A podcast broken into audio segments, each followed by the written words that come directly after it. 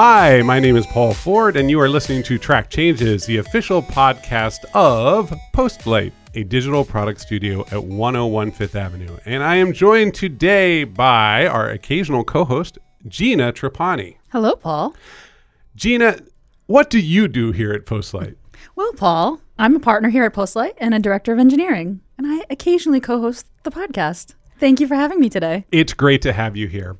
Should we tell the people what Postlight is and what it does? Let's do that. So, Postlight is a digital product studio, which means we make the apps that you hold in your hand on your phone or the ones that you use in your web browser. It also means we build the platforms underneath the apps that make them go.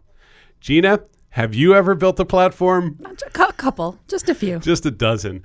Um, so, who do we have in the studio today? Today, I am so excited to have in the studio with us Jenn Schiffer. Hi. Community engineer at Glitch, or I should say, I guess, at Fog Creek. Mm-hmm. Yeah, I get the a lot of times people are like, "Oh, you work at this new company called Glitch." And I'm like, "Oh, I know. I work on a product called Glitch at Fog Creek." And then they stop listening halfway through there. Ye old product Yeah. and company name. yes, split. I understand. So let's let's break some of the things down a little bit, right? So I know you mostly by following your Twitter for many years, mm-hmm. where you have many strong opinions about many things. Mm-hmm. And you took this job at Glitch. It feels like not too long ago. I've been there for about seven months. Okay, Oh, that's longer than I realized. Cool. tell the people what is Glitch. Glitch at glitch.com is an in browser editor um, that auto deploys your code. There's a bunch of these that already exist. Glitch allows you to build full stack apps as opposed to just front end or static stuff. You can still do front end static, but we have a focus on node applications. But basically, you get your own free container or big computer, as I call them, and you can just create the app of your dreams. Um, and we are building community around it. We're trying to make it a social coding platform so that you can see what other people are making. You can remix their projects, which is kind of like cloning projects on GitHub, except you don't have to worry about how to get those projects on the internet. We put them on there for you. I mean, the history of Fog Creek is building tools to lower the barriers for developers to build great things, and Glitch is just like the next part of that story. So when I set up a project on Glitch, I don't have to like configure Webpack and put together my Docker container and set up my AWS deploy job. Like I just All right, you both are extremely nerdy, so I need to jump in and advocate for the listener a little bit here. Yeah, let's, yeah, yeah, Let's start unpacking this. So let's tell people what is Node. Node is a server side library for writing server side code in JavaScript. Right. So before before Node, you could you really only wrote JavaScript for the browser, with with some exceptions. Yeah. Node took the browser engine out of Chrome, the Google Chrome, and put it on the on the de- on the server, meaning any computer really. And so suddenly you could run really fast JavaScript anywhere. But people would do it mostly in like a text editor or an IDE. Yeah. So Glitch is kind of a way to do that in the browser, right? What is a container?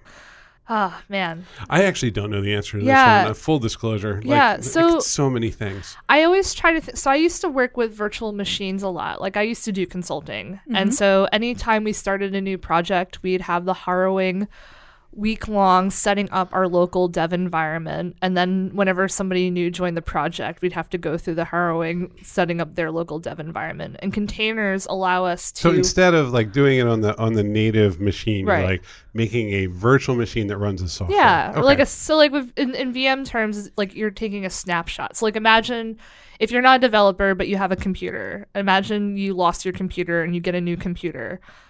All of the work that's going to go into making your new laptop have the same stuff that your other laptop has. It's a nightmare. Nobody wants to do it. So with containers, you can basically like have your so-called laptop running immediately exactly what the other computer was before. And when you're a developer, you kind of need lots of different environments to play around with and work with, right? Because you're Yeah. you're sort of dealing with computers in the abstract, not just the one in front of you. Yeah. Okay, so especially when you're doing consulting and you're working on different projects and different types of you know applications I'm familiar with this okay, Problems. Yeah. yeah. so you're a big VM fan.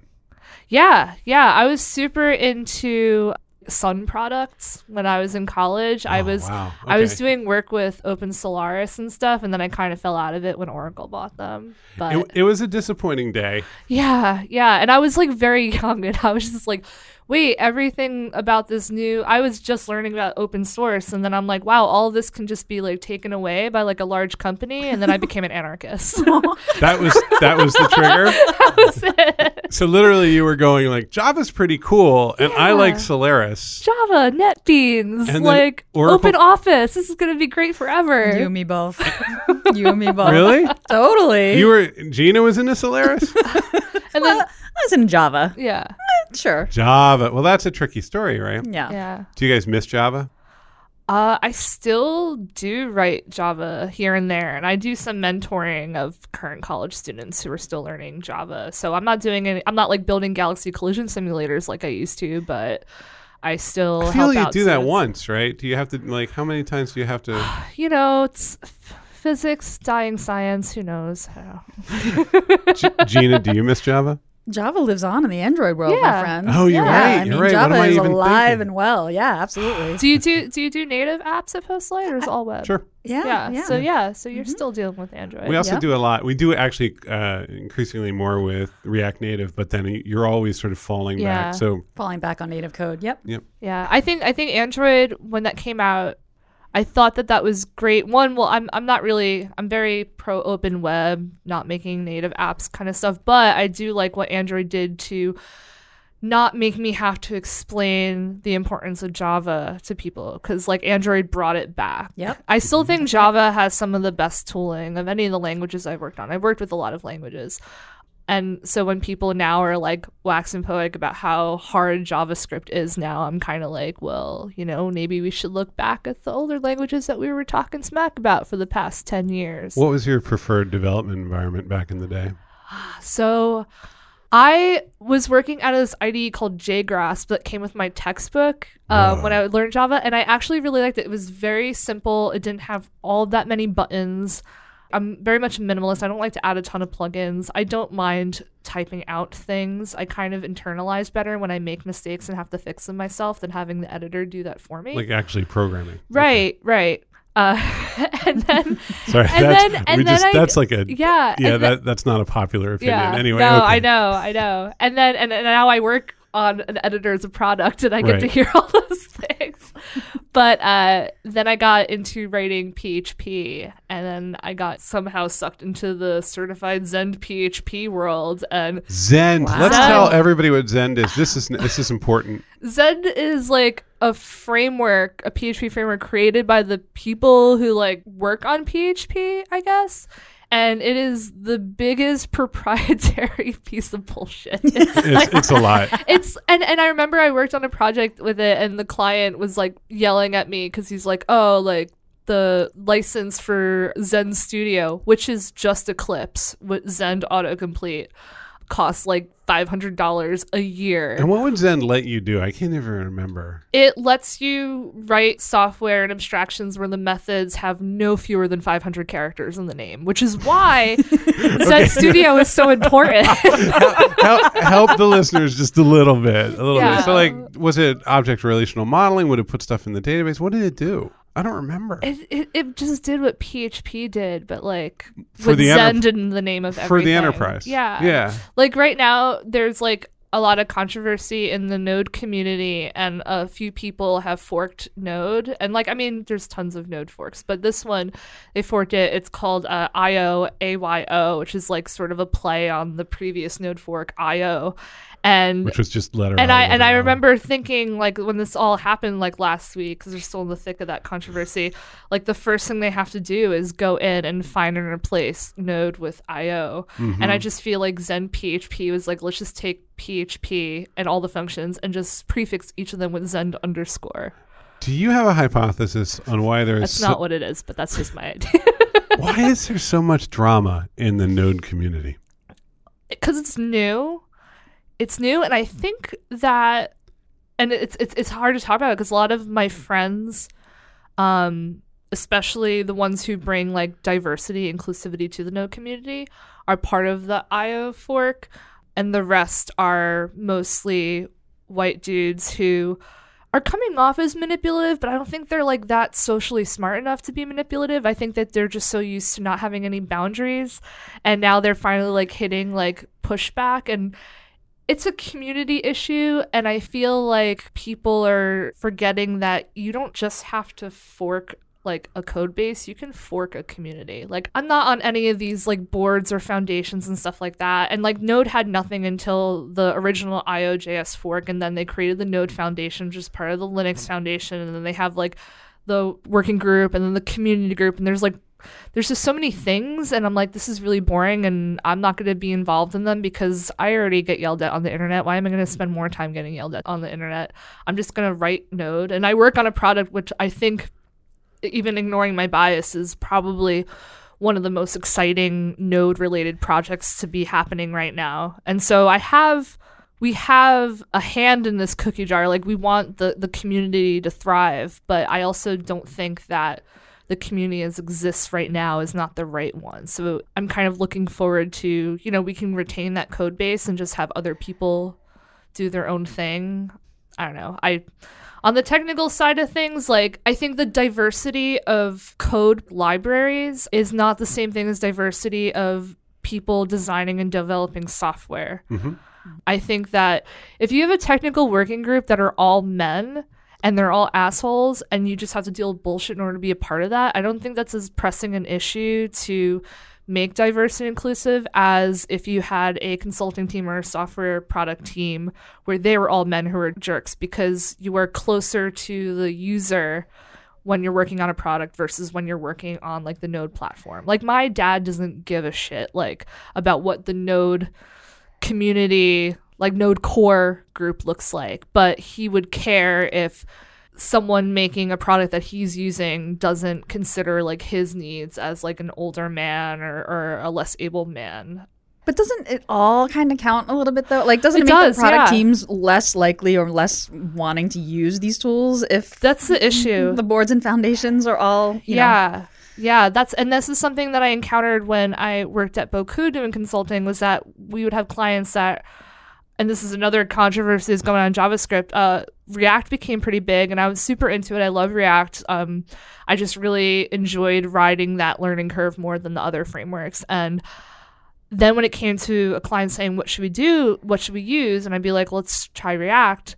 Then it's like that patent clause that Facebook added to, to React that is Yeah. complete. Like I I wouldn't worry about it, but just the fact that they added it complicates things and i'm not a lawyer and so then my job as a consultant is like trying to figure out how to explain to a lawyer a company that might have a lawyer like why it's okay to use react and it's like this is way be- this is beyond my pay grade at this point. point and large organizations their reaction to like my reaction to licensing as someone who likes to hack around it's like ah well whatever it's fine like it's facebook they don't care Yeah. but then you go work anywhere big or deal with anybody big and they're Yeah. like our 35 licensing team person licensing team will need to ha- sit down with Need you to vet this. Yeah. Yeah. I Why? mean, I, I, I worked at the NBA on the stats.nba.com and I got into trouble because I had a fake license in one of my open source libraries that my coworker had used and the the manager, the CIO had seen this license. It was like the Jenn Schiffer license. Oh, you no. use this, you owe Jenn million dollars. and it was like so I good. heard the CIO yell my full name like across its Oh. like cubicle nightmare, like, and I'm just like, what? And he's like, what is this license? I'm like, oh no, it's like just a joke. I'll remove it because he's immediately like. Nick, remove everything Jenn has like done and blah blah blah. I. Get so, so yeah, and that's and that's like uh you were just having oh no, we use CVS. Oh, oh wow One login and Tortoise CVS. yeah, that classic glass shatter noise whenever there was a merge conflict, which was always because we had one login to it. There's some very upsetting sounds in it's a media history. company, not a tech company. but but ha- hearing your full name across like the open floor that happens Yeah. with my PM sometimes, and when she says my name aloud, I'm like, oh, that's bad. Yeah, this is not yeah. gonna. The next ten minutes aren't gonna be good for me. Yeah, and I, I mean, on that floor, I was like the only woman. He could have just said "woman." like, at least he used my name. it's a sports oriented company it's, yeah, what are you gonna do yeah, Woman. yeah. Shiver, all right let's come back to so glitch glitch. in addition to inheriting all the complexity of the modern JavaScript world and open source ecos- ecosystem and all the problems that are there, is a way to help people program. Yeah. Okay. So what do I see when I go there? What happens me- to me? I'm a guy. I like to program. What do I? What happens at Glitch? So if you go to glitch.com, it takes you to what we call our community site. There's a number of categories, information about Glitch. Categories are um, types of apps that you can see that we've curated. My favorite example to tell um, seasoned developers is like imagine never having to roll your own OAuth again. Like I've built Sure. a couple of OAuth apps that you can remix and then build on top of that, so Right. you don't have to do that. Because that's true. User management, log in, log out. Those Yeah. are like years of your life go to those. As Yeah, a developer. yeah. Every project. Yeah, Okay, every so- single one. So, So, like here, literally, I push a button. Yeah, Or- yeah. or you click push a, a- button. click a rectangle. Yeah, and then Okay. you know, depending on what um, API like you're using, like if it's a GitHub OAuth, you have to like get your GitHub keys. Um, every glitch project has a .env file where you can put those secrets in. And you can see those secrets, but if people remix your project or they view the source of your project, they don't see the secrets. So Okay, it's so I'm a way to deploy stuff like that. I'm a relatively skilled person. I've done this all before, and what you've done for that kind of user, you're saying is like I just took away a lot of that stress. Like you want to get something started, you don't want to roll your own OAuth solution. Just use ours. Yeah. You don't even want to like spin up an AWS instance or like go through all of that. I mean, I I do a lot of education and teaching people how to code and usually at the end of a 2-hour intro to HTML course, they have like an index.html page with like an image and a list. I usually do like recipe card kind of stuff. And then when I move on to the JavaScript portion, it's like how about a recipe book where you can paginate through those things. But at the end of the HTML course, like, great. What's the link to this? How do I show this to like my kid, or like how do I look at this later? And it's like, uh, Oh, that's a whole other yeah, course. yeah, it's a whole other course. That even I mean, I did I did DevOps at Bocoup, and for a brief period of time, Bocoup's a like a JavaScript focused consulting firm, right? yeah, In yeah. Boston. Bocoup is a, a, a development agency that's like focused on JavaScript. Um, sometimes PHP, like WordPress stuff. Sure. Um, they're they're headquartered in Boston, but they're fairly remote. Okay. Last I checked, yeah. And so, um, so you were dealing with this stuff at Bocoup, and now, and you're- it's hard. Like I was creating, I was writing Ansible and and Terraform and setting up a way to auto deploy our services. And I mean, one Friday afternoon, I with a single command and ignoring a terminal like output brought down the entire infrastructure of the company, that's good. and took me like eight hours to get it back, which is actually pretty good. yeah. Which said a lot about how we had set it up, and we learned a lot in the process. But it's like it's a scary, terrifying, stressful. Like I like lost ten years off of my life in that one afternoon, and so Do you know what's the worst thing you ever broke? Oh, I've broken so many things, Paul, and, and this isn't about me. Let's uh, let's keep talking about what things that Jenn Whatever- broke. No, but but like co-sign that just DevOps in general is, is difficult, and it's this whole other thing: getting things live uh, and managing those environments. And uh, It also isn't a real structured discipline, except when it decides to be like like you go to the wiki page for DevOps, and it's it's like hard to know where to begin and when to end. So- yeah, mm-hmm. yeah. So I mean, it's the science and art of bringing servers up and down and programming on top of them, and Yes. and calling it DevOps makes it sound like it's all worked out. Like, oh yeah, I got my DevOps degree, but it's chaos. Yeah. Okay. Yeah. DevOps is like the construction company building a building, and then like the fire department waiting to put out fires. exactly, exactly. That's yeah. yep. and it's like i'm ha- i'm happy to like not ha- like when i when i joined fog creek it was like a few months until i was willing to set up my dev environment 'Cause Sure.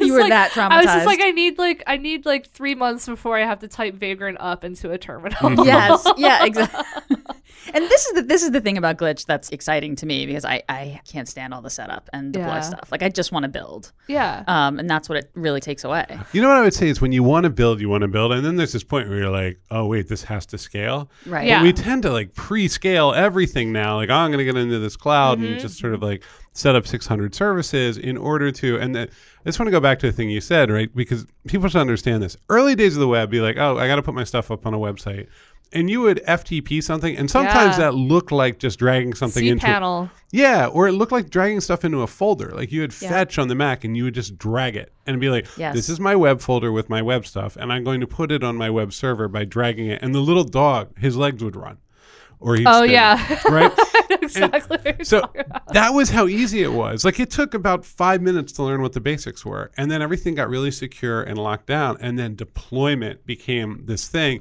And people kind of forgot that middle, that lower range. But you know, getting to the running dog though, you needed to like get a web server, which like people didn't have. I'm not and saying that, it- like there was a lot leading up There there. but totally yeah. was, but even like I'm a pretty skilled practitioner, it became exhausting to launch a website. Yes. There are all kinds of services. There are 50 services. So then you go read a Medium post about the 50 services. Then everyone would get excited about static or dynamic. And then, so that's why everybody gives up and hosts on WordPress. But um, you, hi, everybody. Hi, WordPress community. Big fans. We are. We love WordPress. We deploy it all the time. However, Glitch kind of brings that back.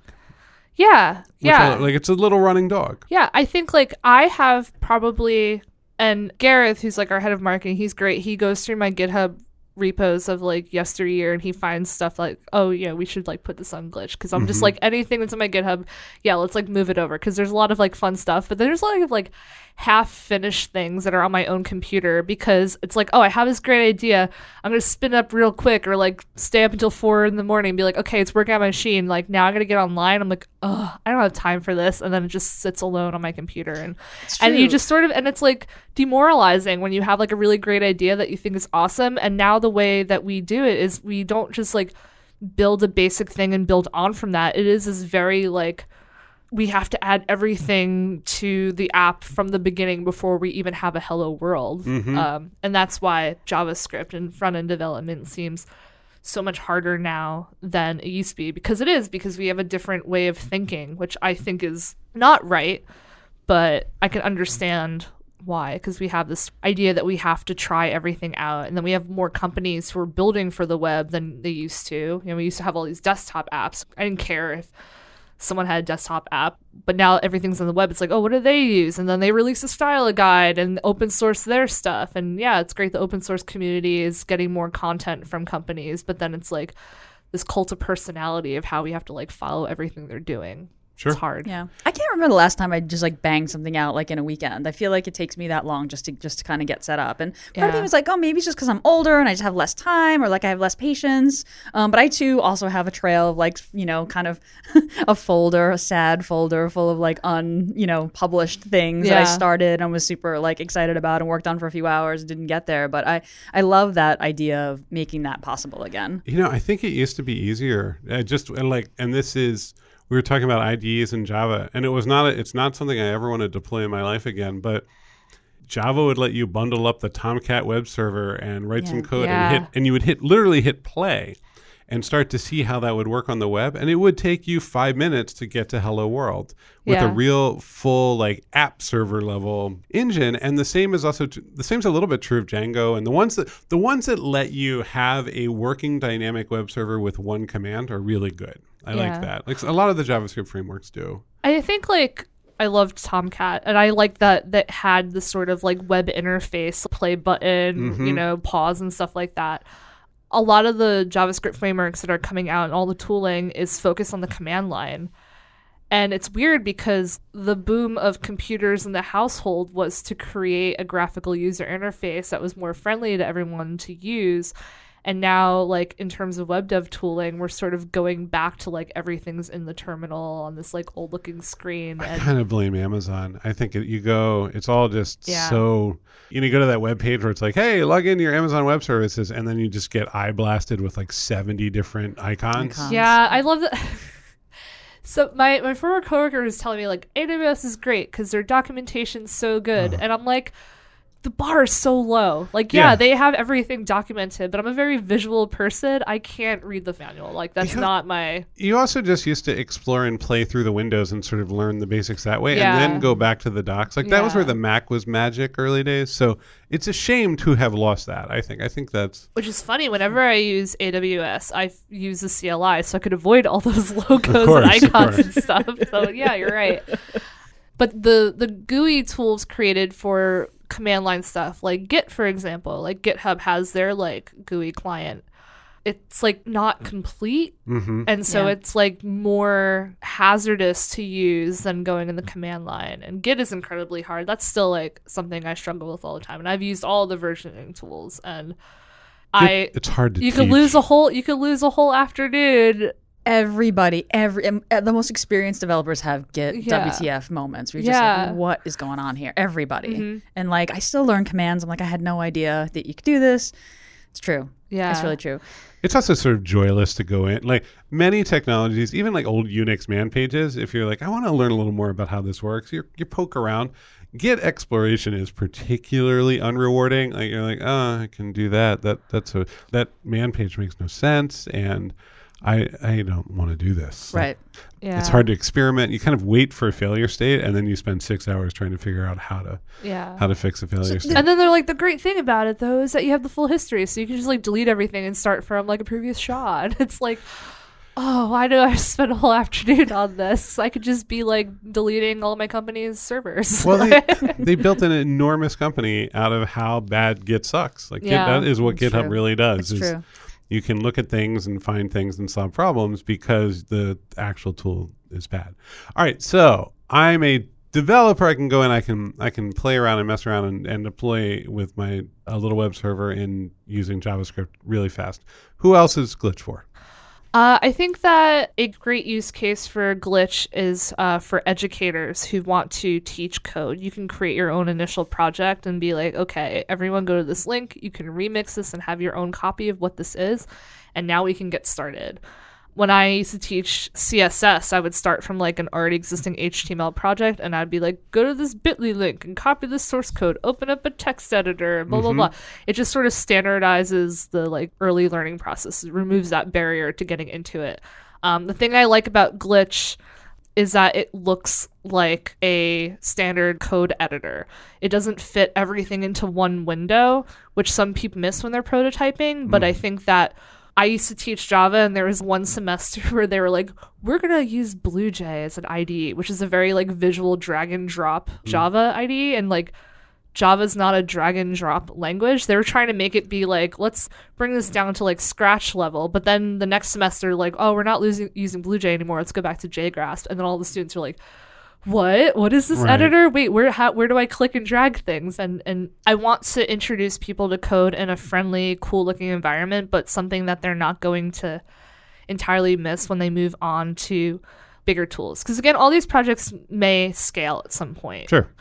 there was this uh, startup based in New York called Lorem, as in like Lorem Ipsum, and they built their product and then like had to get rid of all of it and start from scratch. And they wanted to raise money really quickly, so they prototyped it in Glitch and they raised a million dollars. And they've since scaled to like a Heroku instance. So it's like a great use case for people who are prototyping something. Uh, people who might not have a development team that but they're like a good product person and they want to like raise funding it's easy i think it's easier now to raise funding without an actual product So but everyone just an idea like everyone who uses Glitch can raise a million dollars. everyone yeah that's actually yeah the next 10 people that sign up to glitch.com will get 10 million dollars That's great. That's just how funding's going to work in the future. send, send send your login uh, to fog creek care of anil dash How many people, definitely Anil Dash, how many people work on Glitch?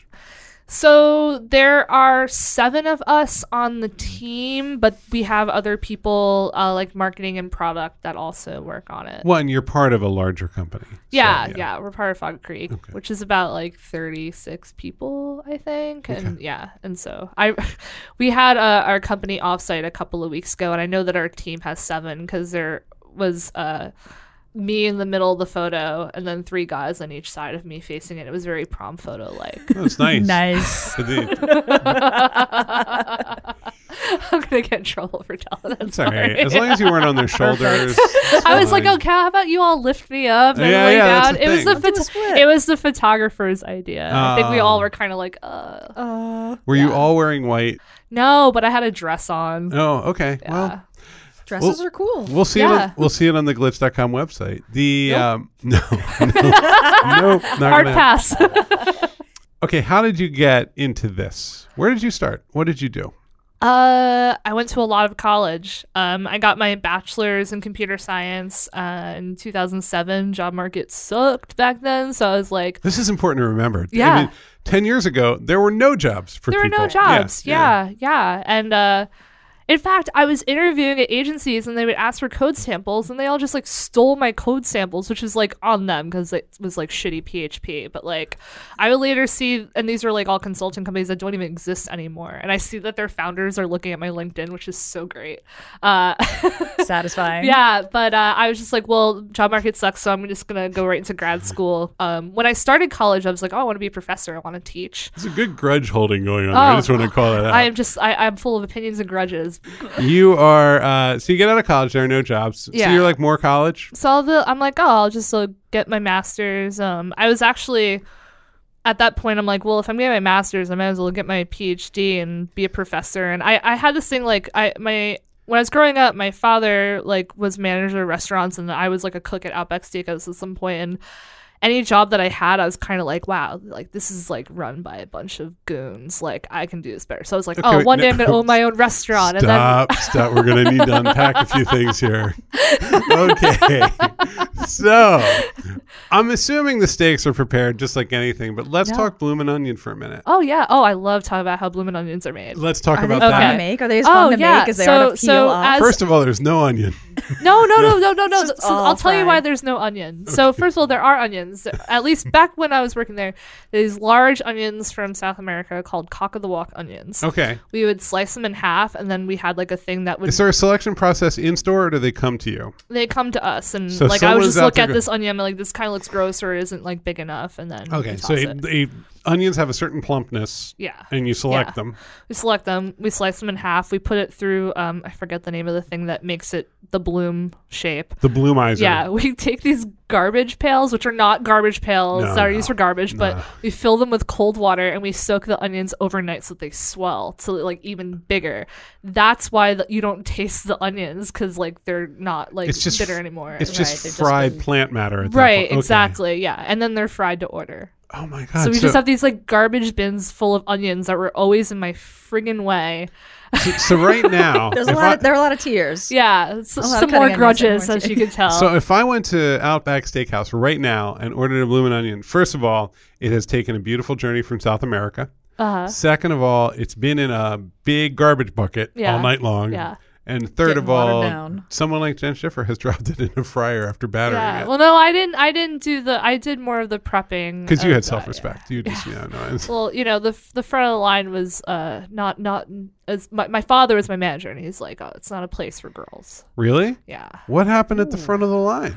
it's just a bunch They of just- just, a bunch of guys They fried telling dick onions. jokes like Oh. that. Oh, he was Yeah. like, my daughter is not going to hang out with and these you know, guys. And you know, like I always tell them, like, oh, you know how like people are like in kitchen restaurants, but like a lot of people have worked in a restaurant. Like the guys are always ask my dad, like, you know, can I marry Jenn? Blah, blah. So my dad had to deal with a lot of like the guys being like, oh, your oh, daughter, you know what I mean? Yeah. Your so, like 17 year old daughter. yeah, like- yeah, exactly, okay. yeah. I can see as a dad just being As a mom, Yeah. I'm enraged by the idea. Yeah. Honestly, yeah, no, yeah. So yeah, and, and what- also it was weird. Is like my my dad and I don't have much relationship, and so that was probably the closest we had ever been was when I worked for him. sure. And so it was not only like I don't know, it was just a very interesting dynamic, and I was just looking to like make some cash so I can get out of there.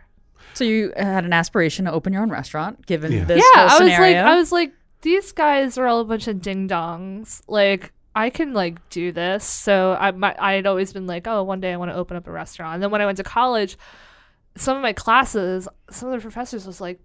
These guys are ding dongs. Like I could Right. totally do this better. Um, Witnessing incompetence is definitely one of my main motivators Yeah, too. Like yeah. you, that you have no idea what you're doing. I I, think and I think, let that- me I think show that's you. why I'm in community now. It's just like, oh, these people are a bunch of ding dongs. like, uh, but yeah, I um I got my master's and um I had to take a leave of absence because my partner at the time got really sick and couldn't work, and that was like a whole other mess. And then we like ended things, and I got went back to finish uh, my master's on another project because I had like divorced my previous advisor, which is like a whole other thing that a lot of women in grad school actually experience, and finished it probably five years after I had started. And at that time, I had become a department administrator in the computer science department that I got both my degrees in. Because you literally were walking around there going like, I could, this could I get do done better. so yeah. much better. Yeah, and so I was doing curriculum planning, advising students, recruiting, like basically, and teaching, like doing a whole bunch of stuff um,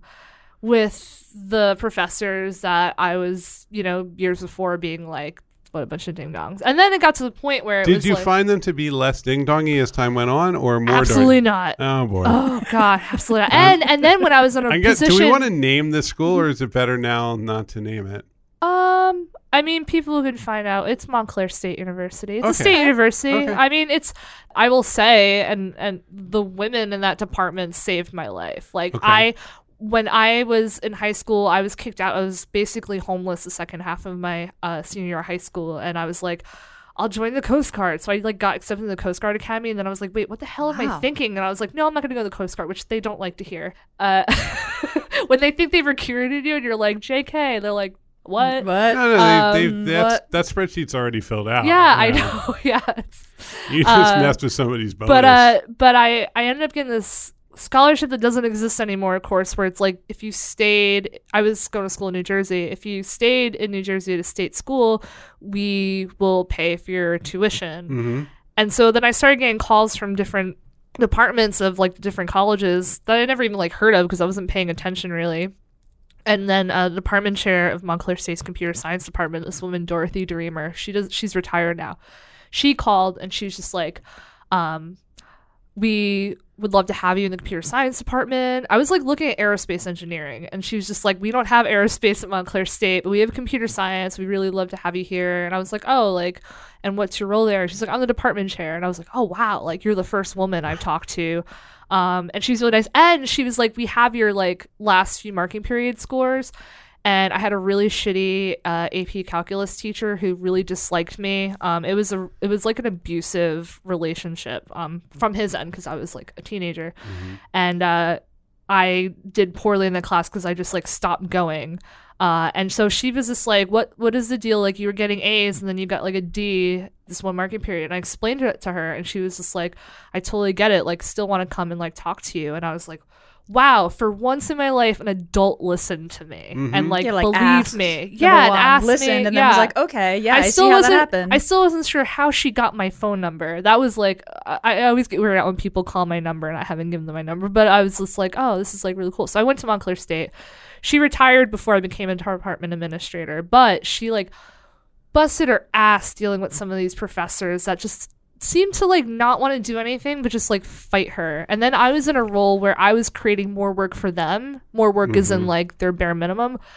And it just became a toxic thing. And i remember one professor and i got into a fight and he was like you're never going to be like a real engineer. You're going to be like working here for the rest of your life. And i was like i'll get a job in two weeks. And then two weeks later i was at the NBA nice. You're never gonna be a real engineer. I hate yeah and what was awkward is i still had coder, it i real still engineer. I still had to teach a graduate web development course the next semester because I had like I said I'd do it. And I was like, I'm not going to drop out. No one else would be able to teach it, which says a lot about the department back then. And uh, I saw him in the hallway like three months later. I just gave him the finger because I'm like, they're not going to fire me. No one else will teach this class. State Yeah. school academic drama is a very specific thing. My dad was a, a college prof in, in um, a little state school and taught creative writing. And so I would just hear stories of the English department. Mm-hmm. And he was definitely one of the ones who just was like, I'm going to teach my classes and kind of hang back. He didn't want to be department chair. He just was yeah. doing his stuff. And um, yeah, there's something about those environments that just makes them go really toxic really fast. it's such a shame it's and it's really hard to i think and i think it's a big part of uh, an issue with diversity in technology. Because i have this personality where like if if a guy is like you're not going to do this and i'm like no i'm going to do it and then give you the finger three months later. But i've just been like blessed where i can like be in a position to do that. I have a very like much and i think it's from being kicked out as a teen like nothing to lose attitude about things. And but a lot of people have things to lose. They have families. They need to like you know what i mean? I don't i i'm basically on my own and that's just my how i choose to do things. And uh i just it sucks that I imagine that there a woman who entered my role after I left. I'm like I couldn't imagine this happening to her. She had a few kids and I'm like I just hope that they treat her nicer than they treated me. Like it's not fair that they get away with those sort of things. And I thought that in academia it would be easier for them to get away with things because of tenure, but then in tech there's like this fake tenure idea where like Mm-hmm. everyone's getting away with everything up until like fairly recently, but still, it's all kind of like smoke and mirrors. I think. All right, so deep motivation from spite gets you to the NBA. Yeah. um, and a couple other jobs, then then glitch. hmm Okay, Yeah. and then what? So do I've been in the industry for about four, five years. Okay. So pretty new, yeah. Because it was NBA, then Bocoup for consulting for a few years, and then Fog Creek. but a little longer because you're getting. I mean, being a grad, getting a grad degree feels like being in the industry in a weird way. Yeah, and I was I was freelancing because you know they don't really pay you all that much No. Right. in uh, Yeah, grad that counts. school, or That even counts. as a you know I mean my my benefits as a state employee were pretty rad. If you're gonna go into academia, go to a state school. Like I got like twenty five percent off my phone bill. Mhm. Like it's just so Yeah, weird. they're good with Oh, unions random. The world Yeah, is so yeah. It's true. Yeah. So, what do you do all day? Yeah, your title is community engineer. Yeah. I Yeah. want to talk about that Okay. a little bit. Yeah. Um, gosh, what do I do all day? Well, um, I do a mix of writing apps in Glitch for people to use. You know, for example, like all those OAuth things, so no one has to do it, just to show people what they can do with it. So you're still kind of programming every day. Oh yeah. Okay. Yeah. I'm doing a lot of like speaking conferences or podcasts and stuff. Um, And That's the commu- part of the community part. Right, right, right. I mean, I'm on like Twitter and various other sites. Like, you know, I don't engage on Reddit, but I do look at what people are posting because people do post their glitch projects and stuff on there. So I'm just always like all over the internet looking at what people are doing and reaching out and stuff. Basically, just engaging with the community. What's the community like? The community is exactly what I had dreamed that it would become. Like, and and it's it's new and it feels like it's been super easy. It's been happening like on its own, but it's like a lot of very creative people who are always making things but not finishing them because there wasn't really a space online to build stuff. Mm-hmm. One of my favorite things is that uh, the WebVR community has like fallen in love with glitch. Like there's this Oh, project neat. out of Mozilla A-Frame, and like Mhm, sure. WebVR, like five years ago, is like VR in the web. That's like not going to be a thing. I can hardly get like my Ember project to like load up fast enough. And now there's VR in the web.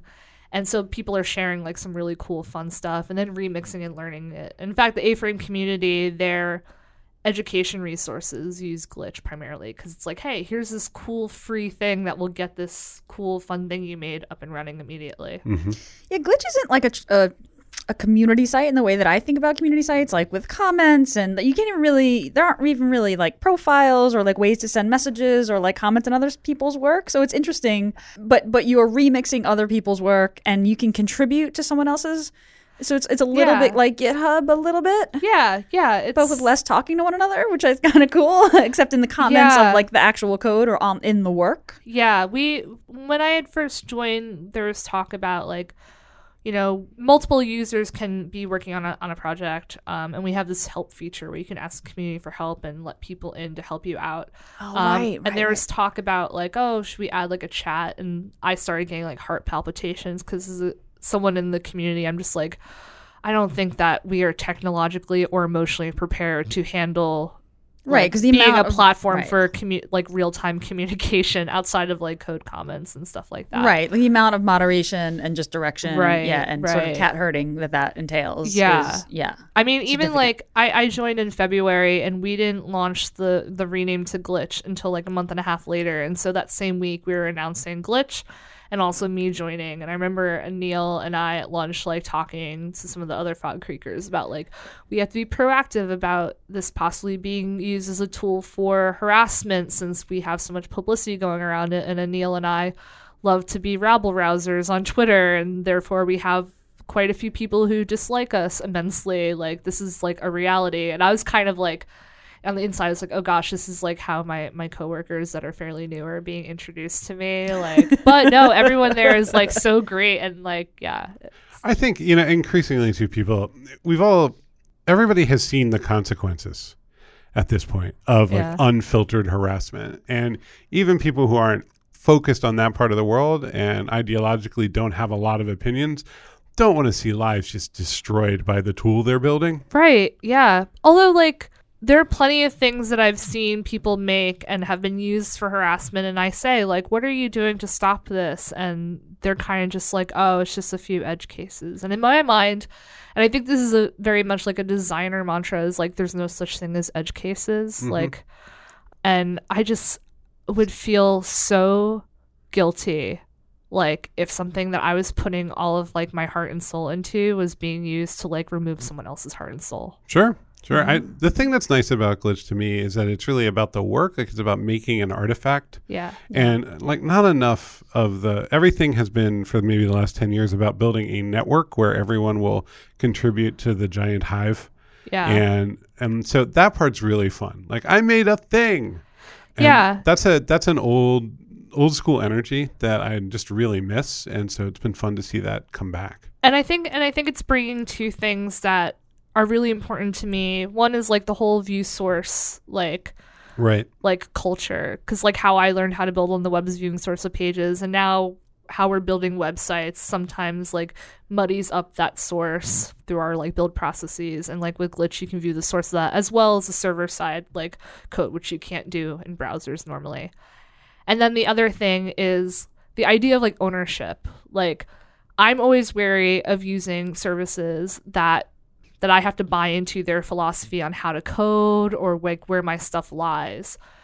And with glitch it's just an editor. You can code how you want to code and you can export it to github. You can download a zip file but like what you made is yours. You can take it. Like someone's like oh what if i hit we have like 128 megabyte disks limit right now. And we haven't created any off ramp like premium features yet where you could possibly expand but that's like definitely something we may have down the line. But it might get to the point like an example of that startup that raised a million like they scaled beyond what we provide them and they moved on to Heroku and it's like that's great. Like that's how technology works. Like we we love being like the sort of beginning of that story um, we don't expect you to have to stay with us and we're not going to like lock you into staying with us because it's just like it's not good for community and that's really what we're trying to focus on if people are creating value and in their in their world and then there's you can't capture all that value that's okay that's just the, like that ideology has arisen where it's like you have to capture all the value created on your platform and make sure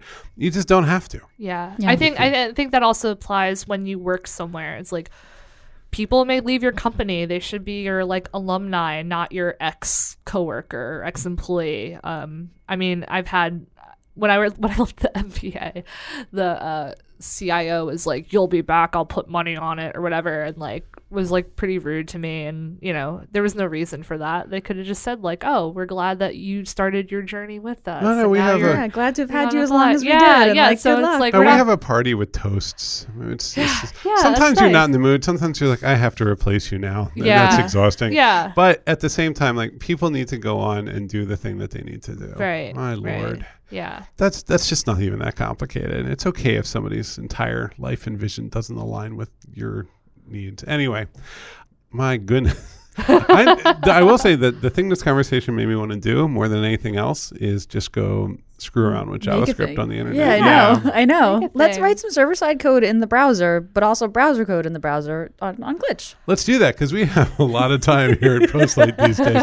Um, that's a little that's a little joke for the audience. Postlight is very, very, very busy, and so is Gina. Like Gina, particularly, is very busy right now, and But we're very available to help you, Uh, we are. We dear are, listener. No, we're working together to find the balance in our lives that we so need. Um, so let's thank Jenn Schiffer for coming in and talking to us. Thanks for having me. It's been great. thanks for coming in. This is great. You both are great. Thank you. You're great too. Oh, thank Oh my goodness. Um, so Gina, let's say goodbye to the nice people. Thanks for listening to Track Changes. This was a lot of fun. You know, if you want to get in touch with us, you can send us an email at hello at postlight.com. That's all there is to it. Hello at postlight.com. You Yeah. could also choose to give this a five star rating on iTunes. That's up to you. That's a choice that you get to make, and we'll never know. We will never know. So, uh, but, But, we'd love to hear from you. and we'll feel the generosity radiate back towards us. So if you need something built, and actually, if you are looking for work, we are looking for product managers, and we are looking for engineers, and we are looking for um, designers too. So hit our website at postlight.com um, or just send an email to hello at postlight.com and we will route you appropriately. Thank you, everyone, for listening. Jenn, thank you for coming on. Thank you. Okay, bye, everybody. Have a good week.